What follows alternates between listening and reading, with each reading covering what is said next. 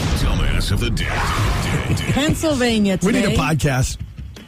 We need a podcast. so we can actually read dirty limericks. We've been making them up during the commercial breaks and grossing you out, huh? yeah. Oh, yeah. Did you like my one about the North Wipe?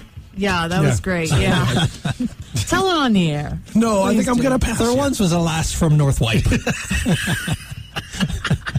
Go ahead.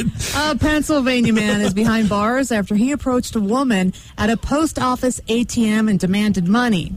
However, his biggest crime is being a huge idiot because it wasn't an ATM at all, it was a stamp kiosk. Oh, boy. He was, after all, in a post office. So uh, he ran uh, when he realized that you know that's he's not getting any money. Right. But cops caught him nearby in a dumpster where he was hiding. Perfect. Penniless. Perfect. And stampless.